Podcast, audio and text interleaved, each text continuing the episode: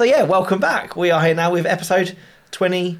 Does it count? Is it 22 or 23? Because we split the last one. Oh yeah, it's like we'll call the last one a half episode. We're going to call it like 22 and a half. 21 point and a half. So 3 weeks posting in a row, and we're on holiday when this comes out as well. So that's the dream. We'll be in Disney. Yeah. I'll hopefully have this scheduled, so I don't need to do anything. The Wedding Capture Co robots are working hard for us. That we're on a roller coaster somewhere, and you're here into. You'll be writing the description on the roller coaster. Could you imagine? Yeah, you can tell that I have a Dole Whip in one hand and phone in the other, writing the description. So yeah, we are back. We'll be on holiday when this comes out. So maybe if you enjoy it, you can leave us a nice comment for us to come back from holiday to tell us about it. Don't show off too much. It's January. Well, it's like in February, I guess, sometimes it comes out. Oh yeah, true. Yeah, well, I think yeah. So right. Anyway, it's even more depressing than February. So actually, no, it's a leap year this year though. So yeah, it's a day out of it. It's practically a real month. A real month. Yeah, it's 29 days month. Rather than one day off rather than two. Anyway, so yeah, well, I guess that we had a lovely guest. We had our bumper episode about ceremony and speeches, and so I guess now we're going to kind of come back round to a little bit of the kind of businessy marketing side, rather than kind of the hands-on practical of the actual wedding day. Yeah, I love this stuff, especially this time of year. I feel like, whilst I enjoy wedding videography, I feel like running a business is like the thing that I enjoy the most out of the whole process. If someone said, like, what do you enjoy the most about what you do? It's probably be like branding, marketing, like creating a business is probably... I probably enjoy more than handling the camera itself. So I really, when it comes to like the end of the wedding season, I'm like, oh, what do I want? Who do I want to market to? And you know, how do I want to get my clients and what ceremonies and everything? That really excites me. So for me now, so like the idea of like, it never used to before. If you'd have asked me, I almost felt that I wasn't allowed. Like I almost kind of, because I've always been taking photographs, drawing pictures, whatever, I kind of came from an artist side. There was always that part of me for a long time that was like, oh, I need to make money from this, so I have to charge money. But I always wanted to kind of, let's call it playing Robin Hood. Do you know what I mean? Like I'll be as nice as I can about it. And that all felt that I couldn't charge for certain things or enjoy the hustling side of a business or that kind of pushing on, because that would kind of go against what I thought as artist me. But then over the last probably couple of years, the idea of running a business or looking at like particularly the marketing and branding side of how much of that is just a kind of a process, and it's not all about the work you make, but how you make people perceive you, and in the work that you show you can kind of mold that and kind of push certain parts of it and hold other parts back, and that can have such an effect on what happens to your business going forward. That stuff now really excites me. Yeah, and I almost given myself permission. We talk about that a lot, and I think it's to go. Yes, that you are allowed to be a business person. Yeah, and just because I don't wear a tie and carry a briefcase, like we're all still running businesses. Yeah, and it's okay to kind of to enjoy that side of work. We don't just have to be starving artists taking wedding photos, because I feel like a lot of people in the wedding industry are completely the opposite to me, and that I feel like people in the wedding industry tend to go into their specific things because they're good at that thing. Like a cake maker might start by baking cakes for people's birthdays and stuff, and then they'll be like, oh, wedding cakes, and then get into the industry. They're doing it because they're good at making wedding cakes, but like a lot of people struggle with like the business side of things and like creating a website and all of that sort of stuff. I got into all of that is like, oh my god, it's intense, but I can make really good cakes, but I haven't got any that way to show it, sort of thing.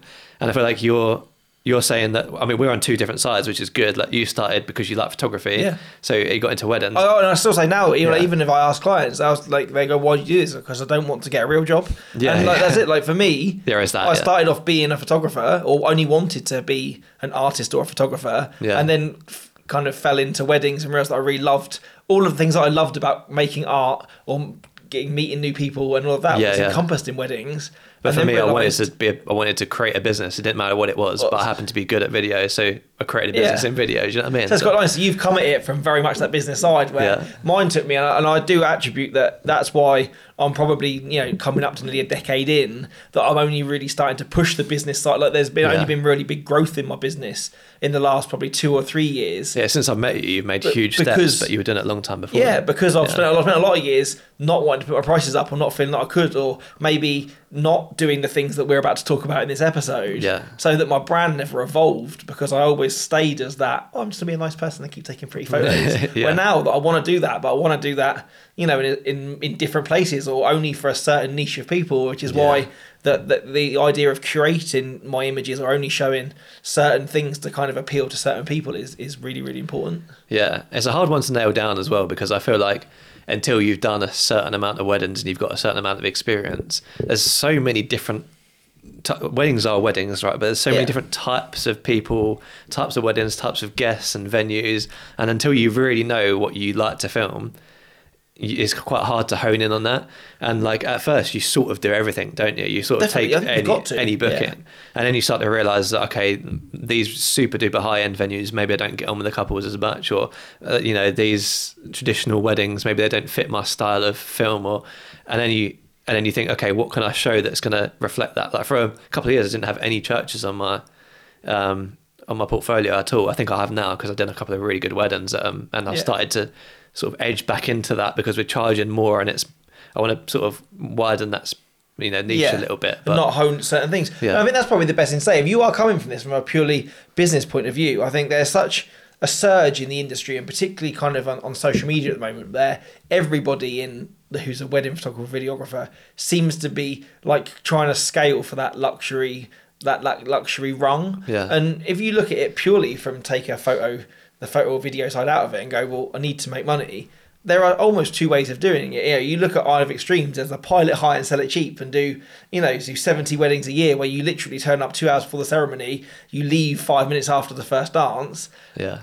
Work at the maybe more affordable end of the market, where there are lots and lots of couples having very, very affordable weddings. Yeah. Or you try and aim for the absolute pinnacle, where you only want to shoot 5 weddings a year at 50 grand each. Yeah. And everything in between. And it's recognizing that what you want to do, not only as a creative, but what you want to do as a business person, where you might go, well, do you know what, I don't need the stress or the pressure of traveling loads to weddings or working for these really kind of high people. I just want to go to a wedding where I know that I can do my job, you know, with my eyes closed. Yeah, get it done. Just do another one the next day. Get it done. Chuck it in. Stamp them out the same. Yeah, you want, and there is very much a model for that, of people that will appreciate that, and it's doing what suits you as not only say as a creative but as a business person. It's a completely fine business model to do that as well. Like, you know, I only do 30 odd weddings, like early 30s weddings every year.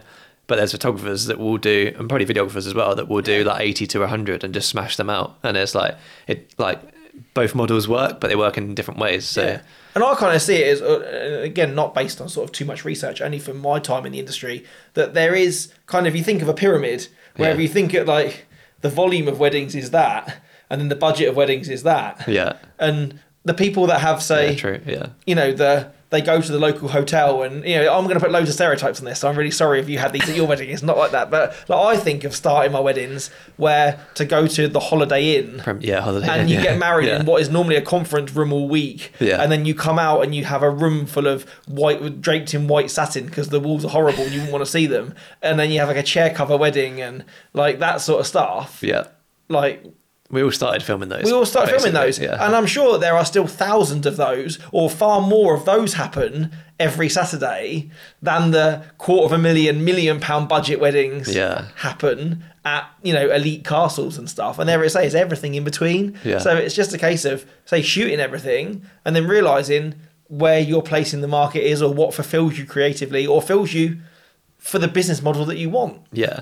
And I feel like for what we're about to talk about, which is like curating your brand and your images and what you've got video wise, photo wise, to start targeting the people that you want to target, is kind of more relevant to the people who do less weddings in the year. Because like you say, like if you want to book 100, appeal to everyone. Yeah. Like, and just put your price accordingly and appeal to everyone. But like, I feel like me and you, we want to book 30 really good weddings that are, you know, we're going to get on with a couple, we like the venue, and, you know, because we don't do as many, we want them all to be exactly how it's going to represent us. We can potentially post it afterwards. They're going to love us and not just think like, oh, these are not the sort of people we wanted, sort of thing. Exactly. And it comes down to, I know that I'm a fairly needy person. I like to go to work, get involved with the people at those weddings, and feel that if I'm spending 12, 13, 14 hours at their wedding day, that they're with all people that I have something in common with. Their guests are people that I probably could be friends with. I don't feel like I'm at work while I'm there, where if I was doing, you know, kind of weddings where people that I didn't align as much,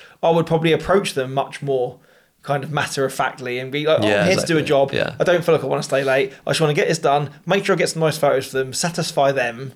That was me in 2019. I did like 50-odd weddings. Yeah. I was literally turning up to do my job, basically. I barely knew the couple. Even though I did have pre-wedding chats with them, didn't feel like they'd booked, because of the price, didn't feel like they'd booked me because they really liked my stuff. It was like, we booked you as a videographer, basically. Yeah, do your job. That's it, yeah, that's it. Yeah, they don't want a pal or someone to take them on an adventure. They literally just want to film at the end of it. And whereas now, like I think I put this in my notes for this episode, is that we do a consultation call with every couple before we book them, and now every couple says we ask, why did you stop on our work, and what is it that made you contact us? Because we're quite interested in whether we do like sort of attract the right people. And they all say the same thing, like, oh, we looked, we're doing all our research on videographers, and we're just finding like videos quite like slow and dramatic, and like it gets a bit like almost like sad sometimes, and we wanted something a bit more upbeat and something that focused more on our guests than the couple, and this is like, you were the one that stood out to us. And that is like exactly how we sell ourselves. If they're saying that to us without us even having to sell that to them, that means that the work we're showing shows exactly the kind of wedding we want. And I think that's it. And that's one thing that I've put in my notes as well, is that you can't be everything to everyone. Yeah. So don't try to be. And if you're at the bottom of the market, then you will see an absolute wealth of weddings across an absolute wealth of places. Yeah. But if I still believe that if you are at a lower price or at a really low price... There will be, I'm not going to say none, but very few couples in there which really value you. Yeah. They don't book a Chris. They don't book a Tom. They book the photographer because they've got to have one. Where once you start to climb up, if people are putting that level of investment into you as a person, they need to know that you are going to align on some things or give them what they want, or they can see some sort of similarities in you and your work or your values, like you said. And when they're paying £2,500-3,000, it's got to be someone that doesn't just produce good photos. They're going to be good on the day for like an experience, and you, like you say, have this similar values as well to you. I'm not saying like you say, there's markets, there's niches within this market everywhere. Our niche happens to be like the more candid, slightly, we say like your video is not going to be piano and violin driven. It's going to be more of a like an upbeat thing, not too crazy, but we sort of pick certain music, and our couples before they've even booked us see that, and that's. But don't you think you naturally, and I find it like you naturally when you buy from a small business or from in general, you want to kind of find people which almost you feel at home with, or that you can trust, or you feel share similar values to you. Yeah, like. The guy that just, I'm going to go back to him, I mentioned him in a couple of episodes ago, is the guy that just did my bathroom. Yeah. So he came round to quote us to renovate my bathroom, and like he wandered in and he was probably my age, where the last guy that came to quote me was probably my dad's age. Like he listened to what I wanted, didn't tell me what I wanted. Yeah. Like, and then, so I was like, okay, automatically, even though they probably do an equally as good a job of decorating my bathroom, I work from home, and I know that I'm going to spend the next 2 weeks with this guy in my house every day. Yeah. I know that I'm probably going to get on with this guy much better than the guy who's my dad's age, who was grumpy and told me that I wanted this and wanted that and didn't listen to me. Probably because he's got a more old-fashioned way of doing business. Or he's like, probably a lot more experienced and has done 10 times more bathrooms than the guy that I actually booked.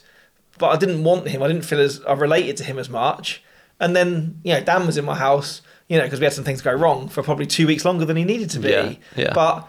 we in the end it turned out we liked a lot of the same music. So if he stuck his music on in the day, I didn't feel like I had to shut the door on him. Yeah. Or we talked about just common sort of shared things, and I felt much more kind of aligned to him. Yeah.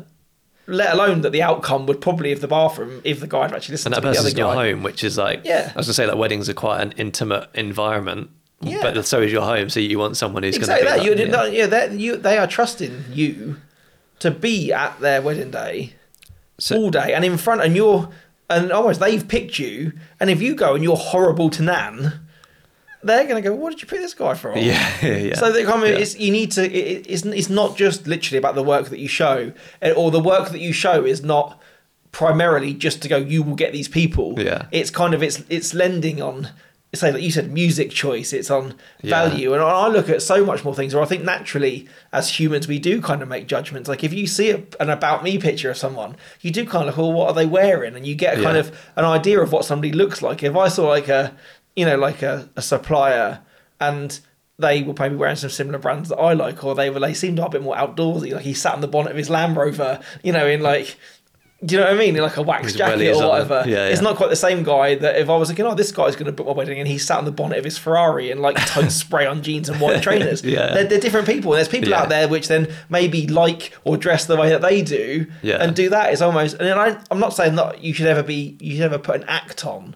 or you should go, oh, I'm going to dress like this so I can attract these people. Like, I'm going to go and buy some wellies so I attract farmer weddings. No, but in a way it is an act but we're acting ourselves, but you have to actually physically try and do that when you're putting yourself out there. Me and you were just talking about Instagram posts versus stories, and it just clicked on me that stories are your values and your posts are your work, right?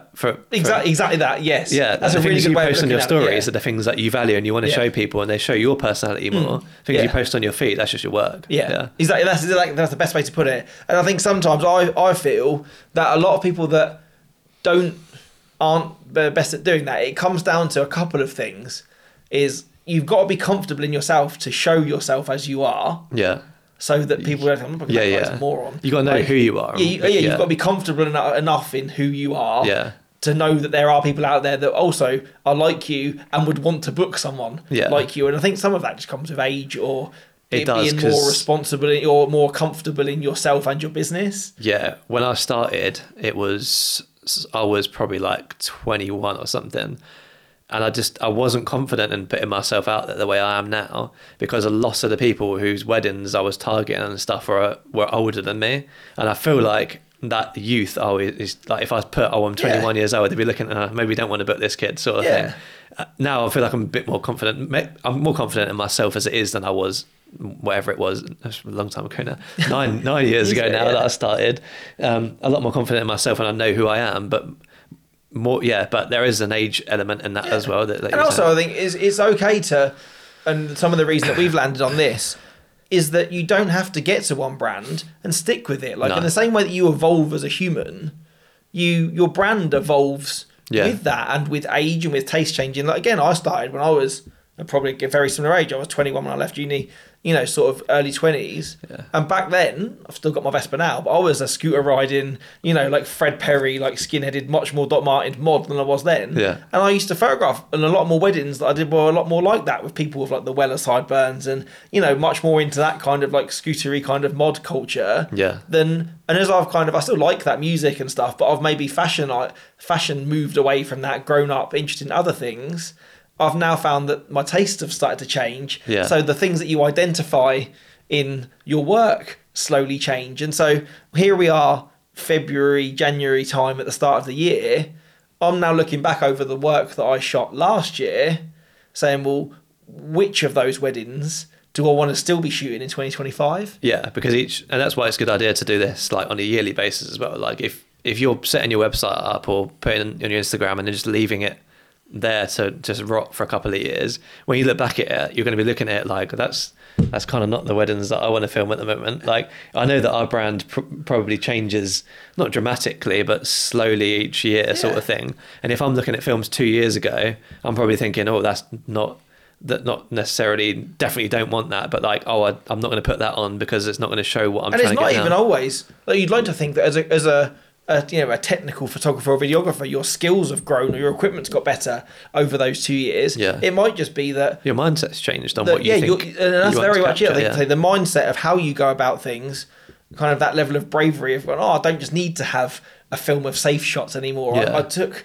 you know, a chance to do this a little bit different, or you kind of show that level of maybe something a little bit that you wouldn't have been brave enough to kind of attempt before, or that your brand evolves, doesn't it? And I'm sure if you look back at any big brands over the years, if you look at Apple 20 years ago and look at Apple now, their demographic, you know, when I first bought my first Apple computer, the iPod had barely come out. Yeah. And that was their first foray into the commercial or widespread market. Yeah. Before that, they made high-end computers for designers and people working in the creative. They didn't want to tackle the home computer market, where now they want to sell a pair of headphones, a watch, a phone, a tablet to everybody. Everything on this table. Yeah. So their target audience, the language they use is very different than when you're at a trade show trying to only sell to graphic designers and producers. Yeah, and, definitely. And as we grow older, when I first started, I was shooting people's weddings that are older than me,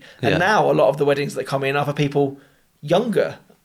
Yeah, exactly. Yeah, same. So there's that element of staying relevant to the demographic that I want to photograph when it's not. You were targeting people older, now you're targeting people newer, so you've got to try and stay up to date. Yeah, I still need to know what people of that age want, while still aligning with my values as a human, so that I don't feel like their granddad at their wedding. Yeah, so I think that is a tough thing to do, isn't it? As well, because you're trying to stick with your values, but realise that there's it's like when people say, oh, you need to get on TikTok and start making talking head videos and TikToks. Like, that's, while I appreciate that appeals to my target audience, that's not the values of the sort of people that I want to target.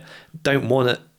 Are more people that are a bit more camera shy and a bit, they don't want to see me on TikTok going absolutely crazy, because they're gonna be a bit too much for me. And also, if you're not that type of person, they can tell that you're not committed to this, so you just look a bit awkward. And if they're somebody, which I think it's such a real generalisation, isn't it, to go, all 20 somethings are on TikTok. They're probably not. No. So I want to find the ones that aren't. Yeah. So there's no point in me marketing on TikTok because I couldn't sit there and have a conversation with somebody about TikTok. But like you say, maybe your couple are too busy to go on TikTok. Maybe your couple are, you're targeting people older than yourself as well.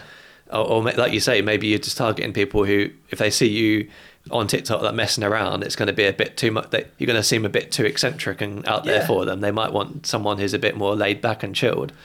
So I feel not that TikTok is all of that stuff, but this is an example of you don't need to necessarily follow that trend. Just make sure you're aware of it so that you can target the people. And your stories are the same. Yeah. If you are a more reserved person, which talks with much more intention, but kind of quite slowly and quite kind of, you're not dances,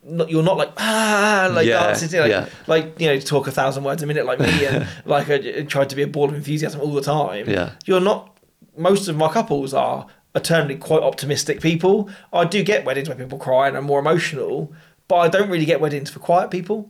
Yeah. Because I would just be there. Yeah, you'd be there. I can't stand the silence. If I'm in a room where everyone's quiet now, this and that. I would have to talk over it because I would not like it at all. And so again, you do naturally find kind of your natural groove of people. And so I think going back to the work that you show, like you said, kind of your values are in your stories, and trying to inject that, not just on Instagram, but across kind of other bits that you do as well. Yeah. It shows that you need to kind of show work which lends towards that or hints at that as well. And if you're... And show yourself in that way as well. Like you say, you want to attract people that are similar to you, and you want to be on their level. I mean, we've spoken about this. We've just gone over this. But it's also realising that we're talking about image curation. Yeah. So there's always, and I know that looking through last year and even looking through the year ahead, I could probably start to look through my calendar already and go, there are some weddings in here which I know I will have a perfectly nice time at. Yeah. I will make them a really lovely gallery, but I probably won't show it. So you have mentioned that you're trying to cater to a different direction. Do you want to talk about do you know what that direction is? I think for me, it's just a level of refinement. Okay. I feel my website now, I rebuilt in 2022.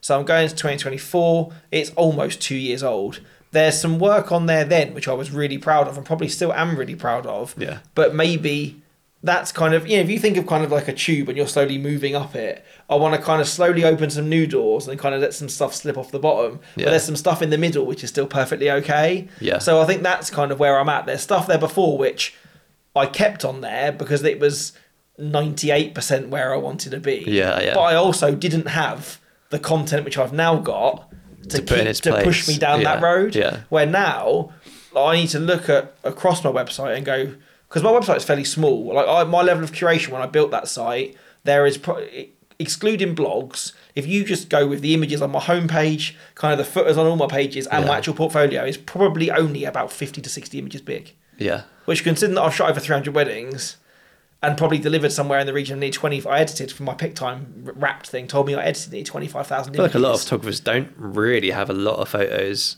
showing on their homepage without having to go in and contact them. If I delivered nearly 25,000 images last year, you've created it to that point basically, and every photo has been chosen to. Yeah, yeah. I remember we did a calculation a couple of episodes ago, didn't we? It's not even like 1% or 0.5%. Yeah. So that's how much of a small parameter of work that you're seeing. So you are allowed to be really, really brutal when you lay that work out, and you don't need to build your portfolio to please the couples you've already shot. Yeah. But even like that's a bit harder to do for video, because if you showed 0.5%, it'd be like, here's 5 seconds of this one. But like, I've just gone through and like swapped a few films out for different films to match my brand, but some of them aren't necessarily from this year. I've put a couple of last year's films back in because I'm like, that now suits what I'm trying to do now, basically. And I think I think in your archive, sometimes there can be some of your greatest gems. Yeah, it's not going just because that's 5 years old, it's irrelevant. When you change your values, there might be something that you've shot previously that still suits that. Or the word timeless gets bandied around in this industry so much. And it might have been that you shot a really great black tie wedding 7 years ago. If you pulled that out the archive, put your 2023 preset on it, because you now, Lightroom's come a long way in that time, tidied it up a little bit, though there were certain aspects of that wedding that would sit alongside your now work. Because again, we only evolve as humans. We don't, for the most part, don't take a complete U-turn on our businesses. Yeah. So I've probably still got couples that I shot 5 and 6 years ago, and I would happily still book them today because we'd still connect on the same things, or they still have a similar type of wedding that I would want to go and photograph. But there's certain ones that just by nature of where they got married or the type of date they had or the venue they had now, I would leave behind because you're on a journey, aren't you? Yeah, exactly. Yeah. It doesn't discredit them at the time, and it doesn't mean that they're horrible people. But or even weddings that I shot last year, I could even go, well, do you know what? That doesn't lean into where I want to be in my future. Yeah. But that doesn't matter because at the time you booked it in because it was and you shot it and the couple were happy. At the end of the day, we're a business as well. So like, as much as we say this on the podcast, oh, you need to be targeting the people that you want to target, etc. Like, you're a business. Like, if you need a booking and you feel like that might be the booking, then take the booking. Yeah. Like, not every wedding needs to be your portfolio of wedding. Like, sometimes you can take a wedding just because you need money that month. And it's absolutely fine. People say to me all the time, like, I have a couple of really local venues to me, which a lot of people don't like shooting at, but I really like shooting at. Yeah. And one of the biggest catalysts is because it's 10 minutes from my house. Yeah. I know the staff that work there. I know the venue backwards. And if I have a wedding month, busy wedding month, where I do have more miles or further travel, it's nice to know that I can have a wedding there, which I know that I'll have local, to the most part, have a nice time at, deliver a lovely set of images to the couple, but can still be on my sofa within 15 minutes of leaving that wedding. Yeah. That is a purely great business decision that I don't need to be at a destination or 3 hours from my house 6 times in August. Yeah. And to have those in there is... Yeah, it's absolutely okay to have, a local venue that maybe doesn't fit your brand as much or what you're going for, but you're a business, and if you can get the couples that you like there, as long as you're still enjoying yourself, then there's nothing... And I will almost guarantee that all of us sit here now and look at certain photographers and videographers on Instagram and go, oh, their work's so much better than mine. Yeah. How do they consistently only ever be in Paris? Yeah. How are they only ever at this venue? They're not. I guarantee that those even higher people are still taking weddings in venues that you would not think they would be doing them in. They would be shooting types of weddings that you would really think, oh, that's not that person wedding at all. I've worked with some like quite high end photographers, and I look at their work and I'm like, wow. And then we get to the venue and it's like a crappy old golf club or something, and I'm like, oh my god, it's just luck as well though. Like, sometimes you can read and we've spoken about weddings where just some reason the vibe hasn't happened on the day, and on paper you might have taken that wedding going, do you know what, that is an absolute portfolio, I'm going to get a new front image from my website on that, and for some reason it chucks it down all day, or the bouncy castle that they've promised, which is going to look an exact replica of Disney Castle, ends up just being like a tiny 2-person white thing in the corner or whatever. Like, if things fall flat for whatever reason, it's not what you set it to be, but you can still make them happy, make yourself worth the money that you've charged, give them a nice set of images. Yeah. But if it's not better than what's the current front page on your website, you don't have to share it just to make them happy. That's what, yeah. No, exactly. Yeah. You don't feel that you have to share everything to make people happy. And I think if you start promising like that, I'm going to put something on Instagram immediately after your wedding, then you have to put that on Instagram, whether it matches your brand or not, basically. Yeah. So that's a bit of an issue as well, I think, is that specifically for film, because we have less to show. I feel like there's this thing of, oh, I've got to post all of the trailers or whatever. And if I miss one out, if it doesn't match what you want to be showing people, like there's no need to show it, really. Another thing as well is some people feel they have to keep content coming out. Yeah. Where, you know, if you don't want to dilute good stuff. Yeah. I think if you put 3 good things out and then follow it with 6 shit things, yeah, yes, you've made content, just but leave people it. Don't see the 3 good things then because they're diluted by the thing where kind of a quality over quantity thing. And you know, I've put that I am going to do this exercise again. Is for me is that I've written here any good brand or product has a target demographic. And we should be no different. Like if you look at, we looked at Apple or Coca-Cola or, you know, car brands are really easy ones to look at. If you tried to describe to me the demographic of a Ferrari owner, and then tried to describe me the demographic of a Fiat owner, they would be quite different people that you describe me. By me giving you a one-word example, all the connotations that comes with those two brands. Yeah. And they probably are both vastly successful brands that make lots of money every year, but their business models are different. So are you targeting Ferrari owners or Fiat owners? I'm somewhere in the middle. If you had to ask me, if you had to ask me who my owners was, they're VW owners and Audi owners. Yeah. Mine are. That's what I think. I think that's about right. Yeah. Is not flashy, but confident. They appreciate good style and don't mind paying for it, but are not quite at the point where they have to order a custom car of a limited run. Yeah. No, I think well, we're pretty much on the same level in terms of the people that we target and the weddings that we target, I think. For sure. It's like you say, it's confident people, they're doing well, they, you know, they're going to be quite fun and excitable on the day, but not really out there and not really super posy, basically. And I feel that's and that's it. And I think to have that nice, you know, we've spoke about this in other ones, but if you are looking at the start of a year, or you're unsure what to post, or you're unsure what your brand is look over all of the work you shot last year. Yeah. And then sort it quite quickly into, yes, I'd like to do more of that. Yes, I maybe didn't. And then if you start to compare couples, and this sounds really shallow, but if you start to put, say, the 6 or 8 of your weddings, your best weddings last year side by side, I guarantee there will be some similarities in those people, whether it was the type of venue that they chose, the type of wedding day that they had. Yeah. And by doing that exercise, you're starting to see then, and you might see things in it that you didn't think that if someone asked you off the cuff, what's your brand? You might start to see, well, actually, all these weddings were actually outdoor, all outdoor weddings. Or all of those weddings were actually celebrant weddings. Yeah. Or they might be festival or something else. Or they all had this in common. And then you start to say, well, how did those people find me? Yeah. Yeah, or true. Where do those people, where do those people where look? Do they look? What wedding? Do they do? And I even know of some people that even go as far as, like I have like kind of brand guidelines, or even some people build a brand avatar. Like they have their like dream couple, like their ideal couple. So if you go like my ideal bride is called Gemma, like she's 36 years old, she works in PR, like she paddleboards on the weekend. Yeah. She, you know, she has a cockapoo puppy. And that's like your absolute like golden egg of a bride. Yeah, yeah. When you start to post work or look at work, you need to ask yourself: is Gemma gonna like? If Gemma came on my website, would she book me? Yeah. If Gemma saw that post, would she show her mate that? Yeah, yeah. And it sounds like a really kind of targeted thing to do, but if you're looking at an exercise, this is the kind of stuff which happens in. I'm assuming anyway, in marketing meetings, in boardrooms across big brands, they know they have a very target person in mind.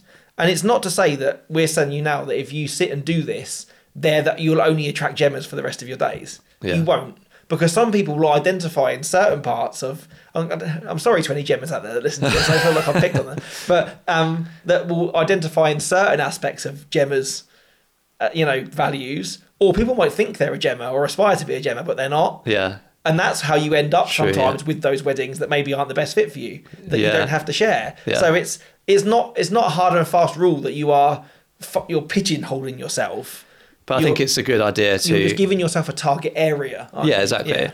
I think it is a good idea to identify the sort of person that you want to target in the way that you've just said. Like, it doesn't need to be exactly like specific jobs, but their values and what they believe in, what sort of thing that you think that they would want out of a film.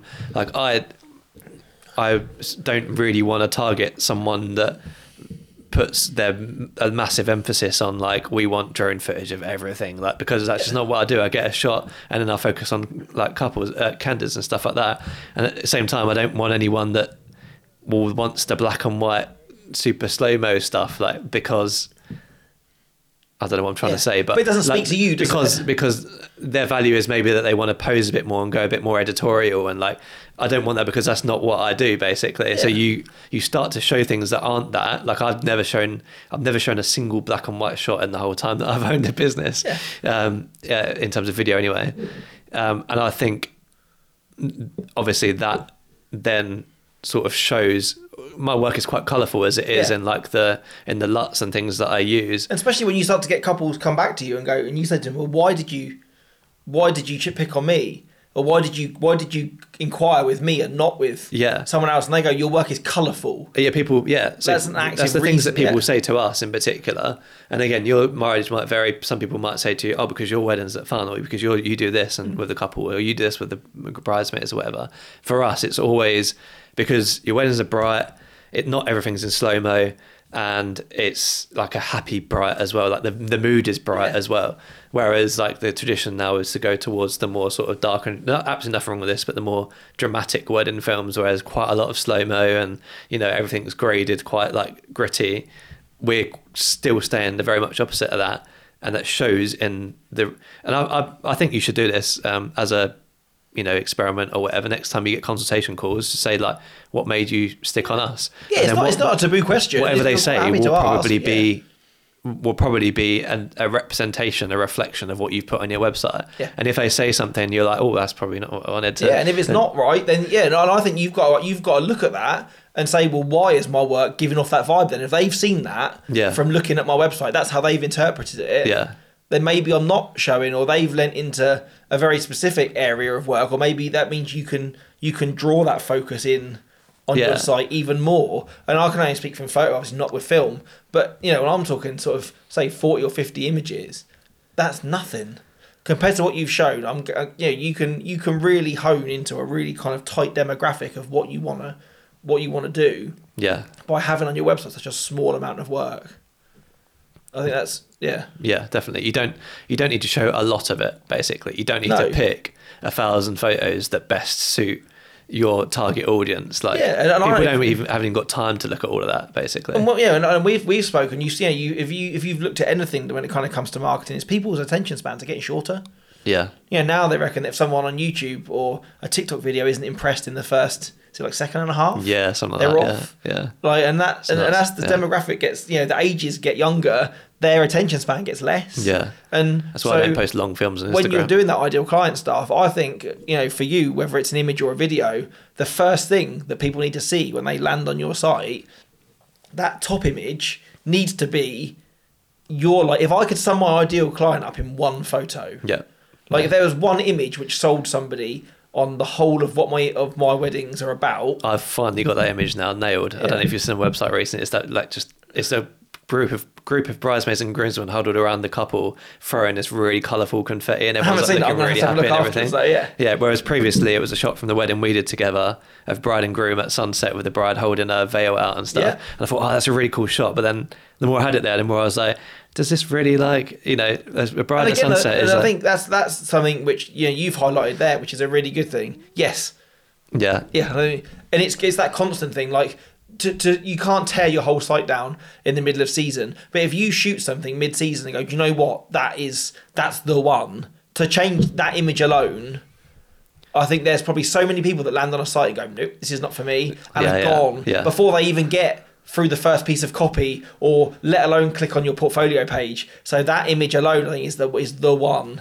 I see a lot of photographers' websites, because when we get an inquiry, we always ask who the photographer is, and so we'll do a bit of research on them or whatever. And I'm so used to seeing like going on the website and just seeing like the top photo is a black and white couple photo or something.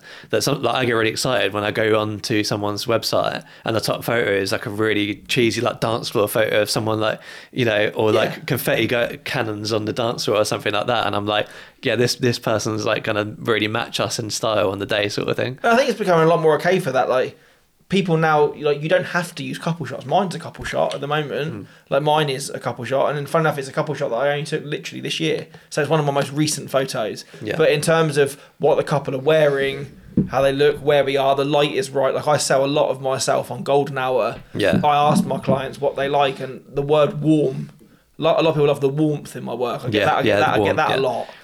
You know, like we're hoping to describe your stuff. We're hoping to have a really happy, warm occasion. So why would you photograph it and then make everything really cold? So that first image for me now is in somewhere which I love to shoot with a couple which look pretty bob on to where I want to be. Yeah, a golden hour. Like it's you know it's giving you that kind of hint of what it wants to be. And I think once you nail it from there, if everything else kind of sings towards. Do you feel like, so I know that you like to take the smaller moments and use them as well. Do you feel like it's harder to fill out your website with like, you know, like Nan's hand and they're and coming things like that? Yeah, a lot of that stuff's coming, but that a lot of that stuff again, I think is going to come into the portfolio. I really want to show more of that on Instagram, and I will. Yeah. But I think in terms of you still, again, the business head of me, you still need a hook. Yeah. And I don't think Nan's hand's going to convince people to scroll on. No. Yeah. So when you're going to be looking through some of your photos now, what do you think you're going to be picking out to put on your website now for 2020? I think ready for 2024? I'm always going to work on a funnel system in the same way that I would colour wedding. Yeah. I'm going to go back for as much of my weddings as I can, and I'm going to pick out every single image which speaks to me. Yeah. Something which I can generate a feeling. Yeah. In my, I really like that. I really like that. Yeah. And then I can almost guarantee that there will be a lot of similar images arise. Okay. Through cross weddings. Yeah. And something which I photograph a lot of. Yeah, yeah. Again, I've noticed a lot of those things. But it's like the tiny little things. And then it's going, okay, well, I've got 15 shots of people holding hands here now. Yeah. Which is my best one. Okay. I don't need three. I might need 10 for an Instagram carousel, but for my portfolio, I need one. Well, I like that idea of like, you know, you did the mariachi band and the like that sort of thing. Like, surely that. Yeah, and for me, more... in my thing, that's a unique moment. Yeah, yeah. There's something, and I definitely want more weddings like Liz and Rob's with the mariachi band. I do.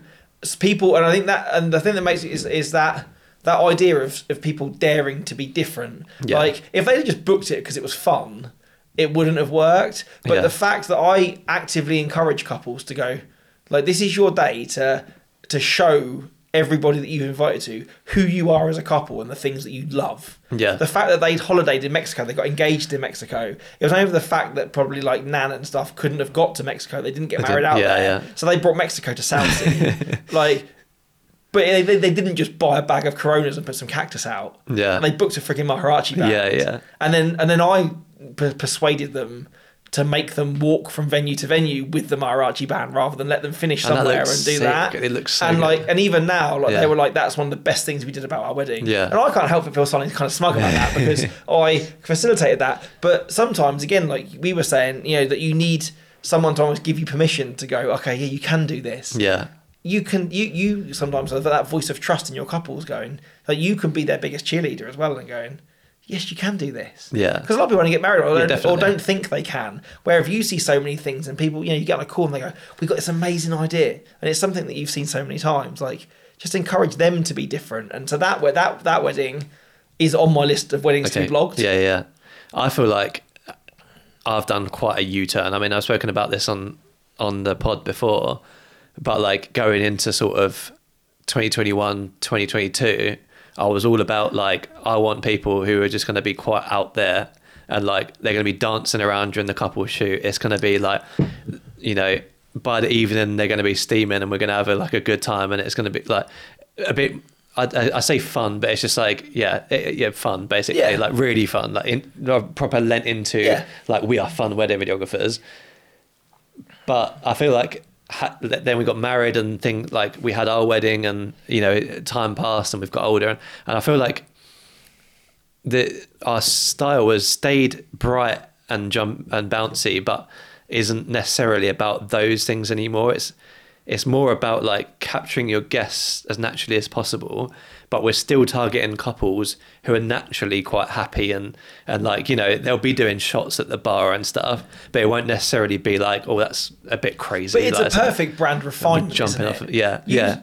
You still get fun couples. Yeah. Like the people and the stuff that you show are still fun, energetic couples. Like they've got a good group of friends around them that are all willing to have a really good time. Yeah. It's not necessarily like really traditional. But your net of what you called fun in 2021 is now a finer mesh net. Yeah. And if someone walks up to you at wedding fair and was like, I don't plan to remember my wedding evening, mate, because I want to be that drunk. Like, and that's why I'm hiring you, so you can piece the bits back together for me. Yeah. Then you'd have gone, this would be epic to film. Yeah, yeah. Now you're insane. Maybe going, well, this maybe might not be quite what I thought it would be. Yeah. And it's, you know, you kind of see things differently because of experience or for age or of now refining. Yeah, I feel like it's knowing what's... The core elements of your brand, I don't think have changed. No, I just think that you've been, again, you've curated that fun. What the opinion is of fun. It's more energetic and bright and people that are generally quite happy and excitable people, rather than like the more traditional where it's like, oh, this is quite like a I don't know what the word is, like stuffy weddings that are like. But that's it, like, I think your weddings are probably less kind of, like you say, they're not violins and like, and like kind of like wisp. You know, you're not photographing the trees shaking the wind. Yeah. Only if someone's at the bottom like yanking the branches. It is more people who like maybe catch the camera and then do like a little thing to it or something like a little. And I think some of that is like, again, as you kind of go on, is that's what I was wanting. Is I don't expect everybody that I photograph to be super camera confident. No, I just want them to be confident enough in themselves that if I give them the platform or the ability to have nice moments, they're not just going to stand in front of me and go, what do I do? And confident enough in you as well, that they know that you're not going to make them do anything that they're not going to want to do. And that's exactly it, that I'm not going to force them to be something that they're not. Yeah. And that's kind of how it is. And I think that you've done perfectly is that your brand, I think, is still very much a continuation of what you set it out to be 2 years ago. Yeah, definitely. I just think that you've elevated from that. And I feel like we've raised our prices 2 or 3 times last year. I feel like in doing that, we've started to curate that anyway, because I feel like as you raise your prices, you do need to start changing your brand and what it does and stuff, because you're not necessarily, I don't know if about not, but I do feel like there's a certain price range where those sort of super drunk people who just want to not remember their day, they'll stop. Yeah. That's it. Like no one's paying 100 grand for a wedding and then getting steaming and forgetting about it. And I think that's it as well, is that when you go back to that kind of harsh reality of the business element of it, is if you were having 120 grand wedding budget, for example, and you went to someone's website and there's the picture of the bride getting out the red Ford Fiesta with ribbons on it in front of the local registry office, you would be like, I'm not associated with myself with them. No matter how much they were, that's it. They could be the most amazing wedding photographer in the world. Yeah. And some of it, again, you're still... As much as it sounds really shallow, there are certain, I think, brand guidelines in that if you are trying to reach that kind of client, your client needs to look at that work and see themselves in it. Yeah. Whether it's a beautiful photo, which is well lit and well color graded and the rest of it, if they can't see themselves being that person, if that's not their Gemma. Yeah. I found it really interesting, actually, a year or so ago, I had on my homepage, I had the video that we did at Durham Castle, which is incredible. Obviously, a lot of money went into it. Like, it was still our kind of couple. Like, they're amazing and fun and like happy and excitable and stuff. And it was like just a really down to earth wedding. And I remember speaking to you about, I was like, I want these kind of couples. I feel like as I raise my prices, people are going to get less and less like that. Yeah. And you were like, you said that there's. Your target market is going to be at every price range. You just need to make sure that you're... And I believe that. Yeah. And as we've raised our prices, we're seeing that because we're doing more and more expensive weddings, but they're still not quite got to the point where it's London and black tie yet. Do you know what I mean? And but again, all the time that you're marketing to that, you're not going to field those couples. Yeah. Because they don't see themselves on your website. And if someone goes to your website, if they start to see, okay, well, there's people there that are in similar venues to we're looking at, they've obviously got a similar budget to it, and you can tell just by, it sounds really shallow, by looking at a wedding. Yeah. There are ways of kind of tricking things to make things look more expensive, or certain people put certain elements, more into certain places than others. Which again, when you talk about photography, if somebody put all of their money into dressing an epic venue, you could really lean into that element and show more of that and not so much of the day as a whole. It would take someone out of the registry office, into the garden, take a photo of them and slow shot up at a black and white. You've made a high-end photo in a registry office. But garden. Even though, you can look at, my work or the work of, photographers that charge far more and are more expensive than me. If you actually look at the bones of what they shoot, or look at the absolute core of most of my couple shots. Yeah. They're 85 mil. Yeah. They're tight. Yeah. And they're outdoors. Yeah. They could be anywhere. True. Yeah, that's a good point. They don't have to be. Just because that is the garden of a fairly nice venue, it could also be the garden of your local park or of your registry office. But these are people who've curated their work. Because I've only shown people, I have a pretty hard and fast rule that those swirly Moss Bros waistcoats and cravats will not be on my website. Because they're cheap to hire. Yeah. And so it naturally cheapens the look of a photo. Yeah. I'm not quite at the point yet where I only photograph people in custom designer suits. You show people, whereas these people are showing Lake Como. But there's people in it, but you can tell they've shot it at F5 wide, so you can see all the lake in the background. Yeah, and, so if you get those venues, for those weddings you need to. But in the crux of it, a lot of what you show is people make assumptions about your work. Yeah. And I think that's it. People look at a lot of work and go, oh, well, that was a well-fancy wedding. Yeah. And it might not always be, but it's all of those things, isn't it? It's age, it's fashion, the colour grade you use, the style of things. Yeah, definitely. And if you actually look at the actual bones of it, and I'm sure the same, if that you probably were bold enough that you kind of approached some of those luxury filmmakers or real high-end photographers and asked to see one of their whole galleries. Like a shot of a couple cutting a cake. It'd probably be good, but a different story. Yeah, but yeah. It's still a couple cutting a cake. In the darkest corner of the room. And if you hold them next to each other, I guarantee, to the most part, the layout of that frame, it'll be very similar. It's very similar. But if you played a spot the difference with their photo and your photo, you'd go, well, there's my creased tablecloth from the hotel. There's their luxury wooden table. There's a £5,000 gown, and there's a £1,500 one. Yeah. There's a chandelier in the background, and there's a fire exit sign in the background. Yeah. It's all those things which takes the same photo and takes you from this wedding to that wedding. Yeah, definitely. And if you're purely looking in elevating yourself, it's basically that level of curation. Most photographers are taking the same photos. They're just showing different ones. Yeah. And some of them are taking it in different ways. Yeah. And from a business point of view, I think it's those two things, perception is everything. Yeah. When you're in a visual industry like we are, how someone perceives you, people still make, in this day where people tell you not to be judgy and the rest of it, is people will make an opinion about you and your work very quickly. Yeah. I did a wedding a while back where it was quite an expensive wedding, but it didn't quite work out how they'd hoped. I'm not sure the couple were too interested in the couple shoot. The groups are very much smashed out. It was it was chucking it down, and it was just really difficult, right? And the photographer was probably £6,000 plus, I think, minimum. And I didn't know how to say this, but I sort of said to her, do you feel that you're getting, you're doing your money's worth here? Because I feel this is all you, it's just, I see photographers at every wedding and they're taking the same stuff, and this person's charging 3-4 times the amount that most photographers that I work with are charging, but doing the exact same thing. And this wedding was pretty easy as well, just, do you know what I mean? Yeah. I was do you feel you're getting your money? It's well, they've paid me for it. They're going to get the same stuff just because the weather hasn't worked out and stuff like that. In those market, we've said, it's perception. Yeah, yeah. Someone perceived, and no, we're not robbing anyone. My prices are on my website, and I'm definitely not the dearest. But I don't think that's gone anywhere near their portfolio. I know for a fact that I'm not the cheapest. Yeah, yeah.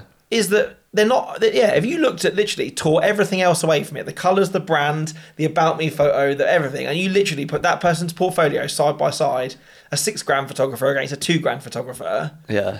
Most of the time, broke it down, there is minimal difference. Yeah. It is the perception the perception of how that person's perceived. Yeah. Because some people will go, I'll book them just because I want them at my wedding. Yeah. Work aside. Because they've built themselves to be such a kind of enigma that you want to have. Yeah. Or also, they've curated. They're just better at curating their work than you. I don't think at all that I'm the best photographer, but I can recognise. I think female photographers, hot take, female photographers do the personality thing better. I think I see a lot of female photographers doing the reels about themselves and all that stuff.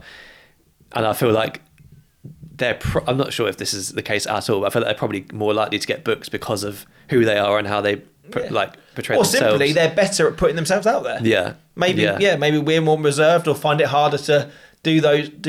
Don't get me wrong, there's male ones as well. I just see more female ones doing that sort of stuff. Like I'm putting out a reel every day talking about myself, or this is the journey I'm on today, this is my BTS stuff. Like most of the male photographers I see is more like shots of other things maybe. Yeah. The odd maybe talking to camera, most of them don't. And so it's a little bit more sort of put towards this is my personality, that we're going to have fun on the day. And I think it's those things. I think we're at a point now. We don't want to make this another bumper episode where we're into it for two parts. But I think if we're kind of narrowing it down to some really easy takeaways that kind of you can do is, if you learn nothing, go away and do that exercise. Look at the works on your site at the moment, or if not, ask your friends or people. Just do a little survey. Go take a look from my website and give me some words that you'd use to describe my work. Yeah. And if you ask your pal there who's not, or someone who's not in our industry, to go, what do you think? Or what would you describe my work as? Yeah. Because they're the similar people, again, that are looking at your site. And you need to know that what you're putting out, because it might not be what you think you're putting out, might not be giving that message. Yeah. And also just hold that work on your site to such a high standard that needs to be the absolute pinnacle of the work. Don't put it on there because you feel like, this venue was good, but the wedding was actually not. I need a shot to fill that bit. Yeah. Take it out. It's the less is more thing. If you have 6 good pictures, that's so much better than having 8 average ones. Also, there's been, this is quite rare, but there's been a couple of times where I've edited a film to put it on my portfolio. I've sent one version to the couple and I've taken a couple of shots out that I'm I only put that in there for them. This is not really what I want to show, and put it in the film. And that is okay. And I do believe that is that, you service your couples and we've said about that, you do a perfectly nice job for them. Yeah. But I don't feel that, and I do hear it a lot where people turn around and go, or speaking to other photographers where they've had couples message them and go, oh, why didn't you put my image? Why didn't you put my wedding on your Instagram? Yeah, that's, or is it not good enough? And it's not like that at all. No. It's but I can only have so much time to show so much work. Yeah. And it's not that I disliked your wedding. That's just not the way that I want to move. Or you weren't, 100%. Yeah. On brand. So video, don't be afraid to take a couple of shots. There's sometimes where I'm this is a shaky shot, but it's such a good shot of their kid doing something funny. Yeah. Whereas if someone is watching that on my portfolio, they're going to be seeing a shaky shot because they don't know who this kid is. Or, they have no emotional attachment to the kid. Yeah, it's a dark, shaky shot. And it's that's some of the greatest weapons you can have with weddings, isn't it? Is that even if something's technically not perfect, if the moment... emotional attachment. Or emotional attachment trumps it, it means something to that couple. But like you said, to anybody else, or make a shorter version. It's just an average version. If you feel they've gone for a longer film than you'd want, if you made they've gone for a 15-minute film. If you made a 8-minute edit, it'd be much better. Sometimes I've done that, made my own edit of it and put it on there. And yes, it's more legwork. That's what I would deliver. Yeah. It's more work that you've got to tear that film apart and remake it. But if that's what gets you work, and gets you to climb the tree, charge more, get better couples, and it's a worthwhile exercise. Equally, for couples that have got 1-minute trailers, sometimes I'll make a 3-minute thing out of it and be like, that's quite good. So I'm going to put that holding, honestly, they haven't. Don't hold back as well. Yeah, exactly that. And I guess for you as videographers as well, there's still a large amount of still image on your site, just in terms of people consuming that much video. You have to get some stills. So in the same way that in photography, it's really easy to lean into certain parts of a day. If you're looking for just a filler image, like a card to put a testimonial on, if you shot at a sick venue and you've got a drone photo of it, use that. The wedding might not have sung to it. But if you've got that, you can just use that card, that as a background image with a testimonial on top, then it still puts you in that frame, doesn't it? Without you kind of, your poker player revealing the whole hand, you're only showing the best parts. And that's what marketing is. Exactly. I'm sure if you've got car companies, if they have their product recall, they don't shout about it in their marketing, do they? Yeah. I'm trying to update my branding and stuff at the moment because like I said, like we raised our prices twice last year, and I'm a big believer of if you raise your prices, you've got to show that you're worth that. Yeah. So like, whereas before, like I just put a few things together on the website. I'm trying to get like a color palette, some specific fonts and stuff, because they're the 1% things that take you from, you know, being a business to being a good business, basically. Definitely. is having really consistent way of showing things off as well. Yeah, and if you want to do more of that, we covered quite a chunk about kind of overall branding and stuff, didn't we? In our marketing episode just before Christmas. So if you can take a really good curated portfolio and then a really good brand, and like your website, and like looking at, you know, if you're going to start charging more, look more high end. And then obviously for us, for me I've had the thing between like, I want high end, but I don't want the really stuffy traditional black tie high end. I want like high end, but on your terms. So you've got to try it. So you've got to try and be like, okay, here's colourful, but not too colour. So it's a lot of things to think about. But I feel like once you know what it is you want, it's quite easy to find that and nail that. Like we've got our portfolio now. I've just updated the portfolio page, and it is like, you know, there's that wedding at the castle, at Durham Castle, which is still on there. Yeah. But now it's like some local venues and stuff as well that more like, you know, you can tell it's more like, oh, we've brought all of our friends along for a good time and things like that. And like, I feel like the mixture between those appeals to both for those kinds of people. Then you can show that you can do the big venues, and you know, you're more than capable of getting all that stuff. You can show that you're also just capable of doing the small. And essentially, that's what your portfolio is there to do. Yeah. It is to impress the people that you want to attract.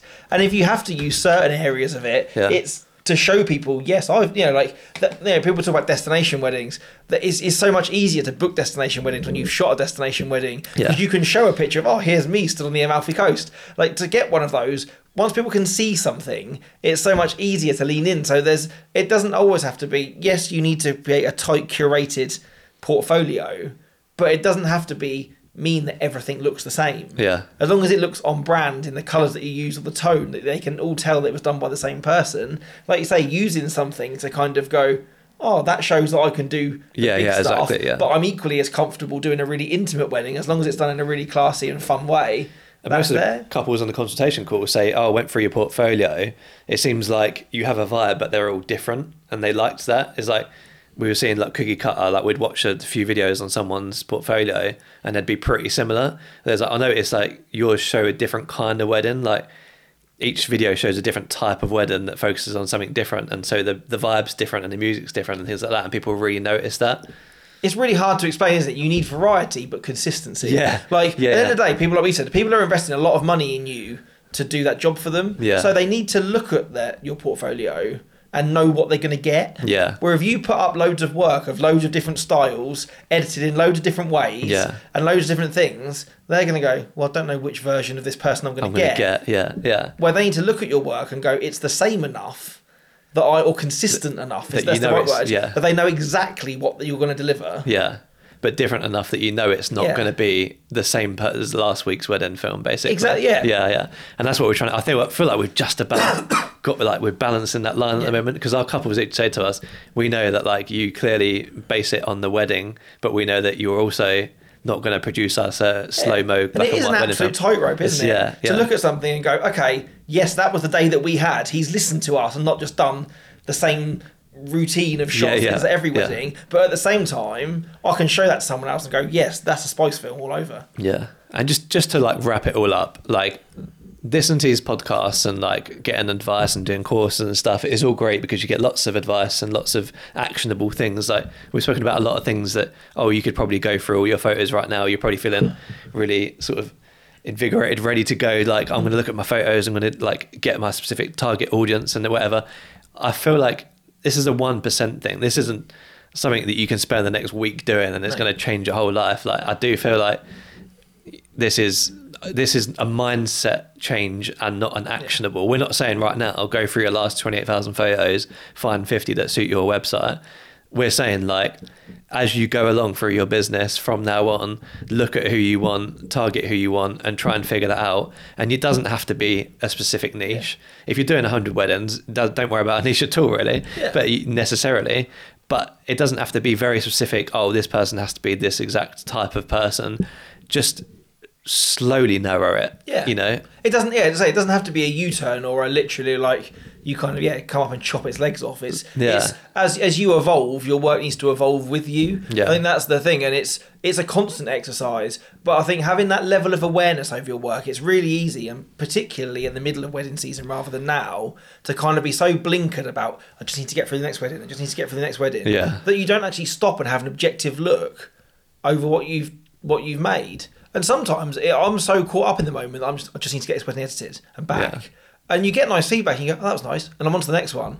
That you need to almost just stop and just be a little bit fucking proud of what you've made as well. Yeah. Look back and go, do you know what? I actually did a really good job at those days. You don't realise. Despite that was on my third wedding of the week. And, you know, when I edited it, I was at peak stress and editing that at 2 in the morning. It's crazy, isn't it? Yeah. Like, actually look at it objectively other than is it in focus? That's hard to do, yeah. Is it in focus? Has it got my grade on it? Yeah. Like, send it on next image. Think about in 30 years' time when that couple's going to be looking at it back. Yeah. And for you, you've done that wedding and smashed it out for editing the day after, like, really quickly because you have to get out. I found that I did this, like, for the first time properly during the lockdown. I almost sat there and actually managed to look at my work objectively for the first time because I had time to almost critique my own work and to use this time now and go and hold yourself to that standard to go, if somebody saw that on my website, would I be really proud to say I made that? Or is that going to get me the couple that I want? And sometimes having that level of awareness, and it's not about comparing your work to somebody else and going, well, does that look like their work because they're charging this? Just look at it and go, what does that image say to me and who will it attract? Yeah. And if it's equally off-putting as it is not-putting, then be brutal and get rid of it. Yeah, exactly. Like, curation is hard. Like, we've just sat here and spoke about it for over an hour. Equally, you've got to think about the things that you don't want to show, basically. Yeah, it sounds horrible, but kill your babies. Like, it's one of those things. Like, some of those work. And also, the one that I'm the worst for is don't be sentimental. Like, an image that served you well and got you clients 3 years ago might not get you the clients that you want now. So even if it was really good back then and won you an award back then, if it doesn't speak to you now, it's okay to let it go or to reimagine it or lose a different part of that day or update it. Yeah. And I mean, different types of weddings will have little things like you said. I mean, this is easier for photo, but you can put a clip and put it on Instagram or put a screenshot and put it on your website, whatever. Like, for example, this year I've had one of my favourite couples from this year had a venue that I'm not particularly keen on shooting at again, so I didn't put the video really anywhere. There's certain bits that I've then put in reels, I think, as well. But, like, it's like the same thing. It's like, oh, but I really want to shoot like this type of couple. Then take things and, you know, change things around. Maybe put it in a reel somewhere. And I would never do it myself. But if it's something which is a venue... Yeah. Don't tag the venue. It's horrible. That as well. If you find somewhere and it's in the rough right areas where you want to be, but you don't like that venue, again, like I've said, if you shoot tight enough or in certain ways that you could look at that work and go, I don't know, it's that venue, then just tag it as Wiltshire, Cheshire, whatever county that you are in. You don't have to go, this is this venue, if you think that will drag that work down. If that work looks right and is on... Don't give people, it's so visual or so, people are so judgmental, would look at it when they go, oh, if it's there, I'm not interested. Yeah. Where if they looked at it without knowing, they're keen. Definitely. And again, that's up to you or your own judgment to what you want to do. But hey, you don't have to tell people, no. People have to tag you if they use it because that's polite because it's your photo, but you do not owe anything to everybody else. No. Well, that's been a really good chat about that. I think we've... I mean, do you want to go home and tear your website down and start again? We've hit the nail on the head. No, I've just updated everything. I'm really happy with the videos that I'm currently showing. I feel like I'm the sort of person who update things quite gradually. So I sort of update things very small, but once a year. So I don't have a point where, like, a couple of years down the line, I'm like, I've got to tear it down and start again. Yeah, my socials stay pretty uptight, but my website is maybe a once or twice a year job. So I probably only updated my portfolio like 6 to 8 months ago. So I'm just changing it like gradually, but I never have that point where I'm like, I've got to start again or whatever. So Yeah, so small things are changing on the website page by page as I'm doing, procrastinating between Ed and his last weddings, basically. The closer it gets to the end of like my queue, I'm just like, oh, now I can start my brand and stuff and start my website, start my brochure. But I think that's the last kind of closing point on it, is it is hard work and you have to make some tough decisions. But once you've done it, you should be able to look back over your site or over the work that you've created and you're sharing and be really proud of it. Yeah. And if you're not, then maybe ask, why is something not talking to the other thing? And what's not quite right. Yeah. And if you the likelihood is you could be following a trend that you don't actually like photographing or filming, basically.